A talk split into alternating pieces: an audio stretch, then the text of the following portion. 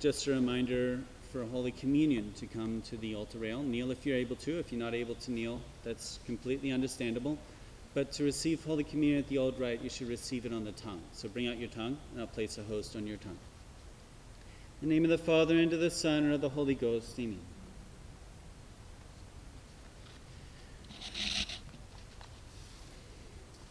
In the early church, there were a group of heretics called Gnostics who taught that materialism and the body was evil, and that we had to despise the body and bodily pleasures in order to attain our ultimate union with God, who is spiritual. Since they also said that procreation was evil, they ended up believing themselves out of existence. But before they believed themselves out of existence, Holy Mother Church told them why they were wrong. Our bodies are the vessel of an immortal soul and temples of the Holy Ghost. Therefore, our bodies are not evil, but rather they are sacred. Today, and in fact, ever since the rise of humanism in the Middle Ages, we have the opposite error. We have an inordinate love for the body and pleasure, and a culture that loves to expose the body. And while we also, through birth control, are believing ourselves out of existence. The church is telling us the same thing that it told the Gnostics.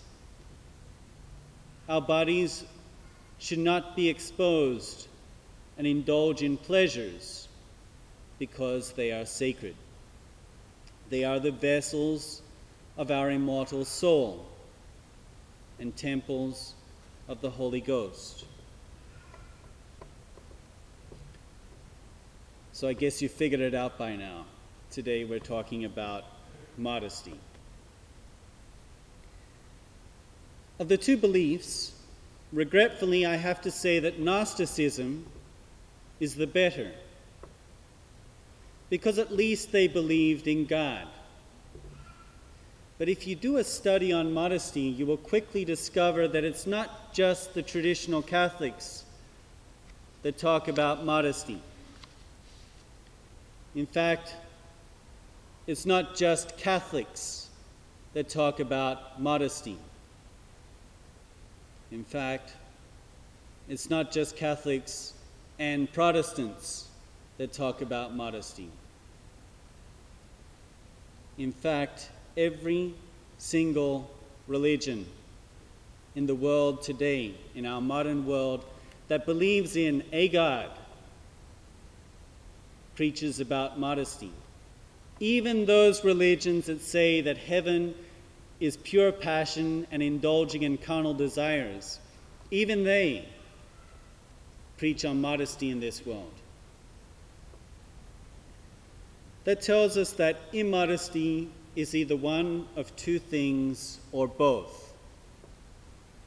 Either it is an atheistic belief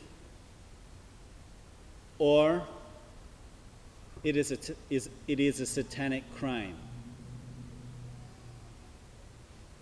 It doesn't have the slightest hint of heresy about it. It's pure apostasy. The Catholic Church teaches that the human body is sacred. In the first place, because while God created every other being with one thought, one eternal fiat. He created the human body with his own hands. This is, in, this is incidentally yet another problem with evolution. If you think about it, when man finally perfects the concept of a self generating hydrogen car, he's not going to take the engine out of a 1980 Chevy Nova and replace it with his new invention. he's going to put the new engine in a new car.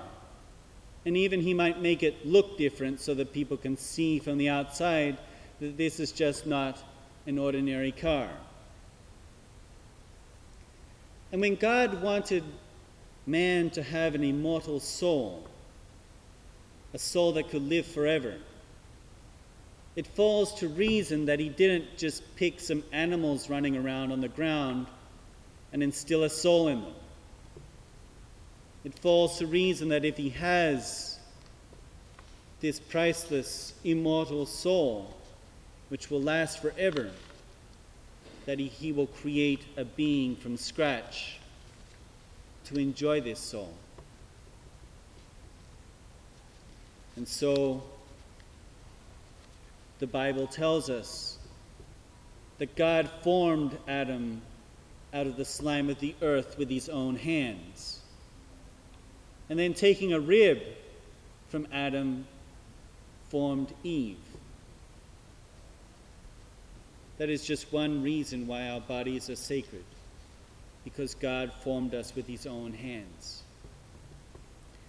The Catholic Church also teaches us that our bodies are sacred because they are made in the image and likeness of God, a blessing that no other creature was ever granted. We don't just look like mom or dad, we look like God. We are made in the image of God. He loves us, He made us just like Him. Our bodies are also the vessel that contains our immortal souls. But they are not just a window with a soul inside that you can splash mud on the outside and then wipe it off, and your soul is clean. They're more like a screen or an open door, so that if you putrefy your body, you're also putrefying your soul.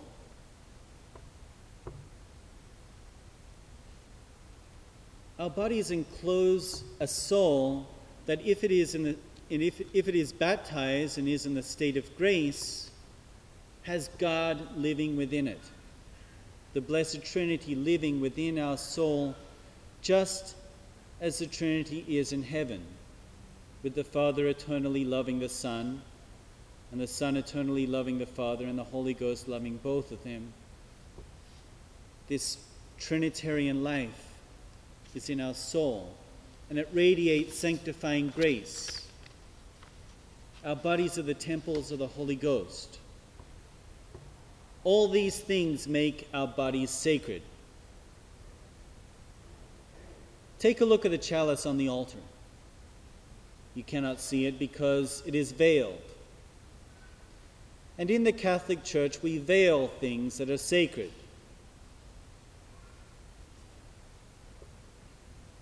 Traditionally you would veil the tabernacle whenever our Lord was present. You would veil the ciborium. I don't veil the ciborium at everyday Mass because it's covered enough, liturgists say, by the veil of the, of the, uh, of the chalice. A monstrance is covered, is veiled, just because it's the holy throne where the Blessed Sacrament rests. And that is why we cover our bodies, because our bodies are sacred. On another note, we dress according to who we are. We are how we dress. So much can be told about us by the clothes we wear. can tell our social status, our culture, our manners and mannerisms, our likes and dislikes, what generation we grew up in, whether we be rich or poor, if we have character, if we have a backbone, or if we simply follow the flow of fashion, our temperament, our level of education, whether we like hot or cold weather, regardless of what season it is our beliefs, or if we believe. They say that the way to tell what your favorite color is is simply to open the door of your wardrobe and see what the predominant color of your clothes are. There are people who are good at deciphering our entire personalities and background by the clothes we wear. They can tell what your job is, or close enough at least. They can tell your hobbies your tastes of music, the, ce- the celebrities you admire, simply by the clothes you wear. Clothing is not just to keep us warm. We are how we dress. Well, this sermon's getting a little too long, so let's get down to business. What are the rules of modesty? Well, many people will tell you many different things. Believe it or not, but Sarasota Jail has a modesty code. There are many Protestant churches that have a stricter modesty code than the Vatican itself. I'm going to avoid all the ifs and buts and do's and don'ts. I'm just going to lay down the law. for both men and women. Clothing should cover the thighs and over the shoulders and everything in between. Very simple, straightforward. I'll say it again. For both men and women, clothing should cover the thighs and over the shoulders and everything in between. Moral theologians say that clothing should cover not only the revealing parts of our bodies, but also those parts of our bodies that are unnecessary to reveal. When it comes down to it, this is not a question of, I can't wear this, I can't wear that. Just like our souls reflect our bodies, so also our bodies reflect our souls. If we are modest on the inside, we'll be modest on the outside. We should ask ourselves a simple question Why do we wear clothes? But no, ask it again because most people don't wear clothes for the reason they're supposed to. The principle behind our manner of dress should be to cover our bodies, not to expose them, to conceal, not to reveal. And while it is okay and good to wear clothes that are attractive and beautiful, we should not wear clothes that reveal parts of our bodies to make our bodies look attractive and beautiful. People should see the clothes we wear and not see what is under the clothes we wear. And there are times when less clothing is permitted, like, for instance, at the beach, or sport or work activities but even at these times, the intention of our dress should be to dress according to the activity we are about to do, not to dress in order to show our bodies. There are other times when our dress code should be beyond the minimum. For example, when we come to church. I shouldn't have to say this, but, and you probably know it, but you should never come to church dressed for the beach, even if the church is a block away from the beach. If you're going to the beach after church, bring your change of clothes and change afterwards. Church attire should be your best attire. It should not only be modest, but it should also be formal. You're coming to the house of God, not to a school play. The rules of modesty, to sum up, are simple. I shouldn't need to say, don't do this, don't wear this, don't wear that. People do not abide by modesty not because they don't know the rules, or because they're too complicated, or because the fine print said, don't wear this green hoodie. People don't dress modestly because they don't want to. And what's more, people don't dress modestly because they lack in modesty themselves. People who expose impure parts of their bodies, we could almost say, are impure themselves.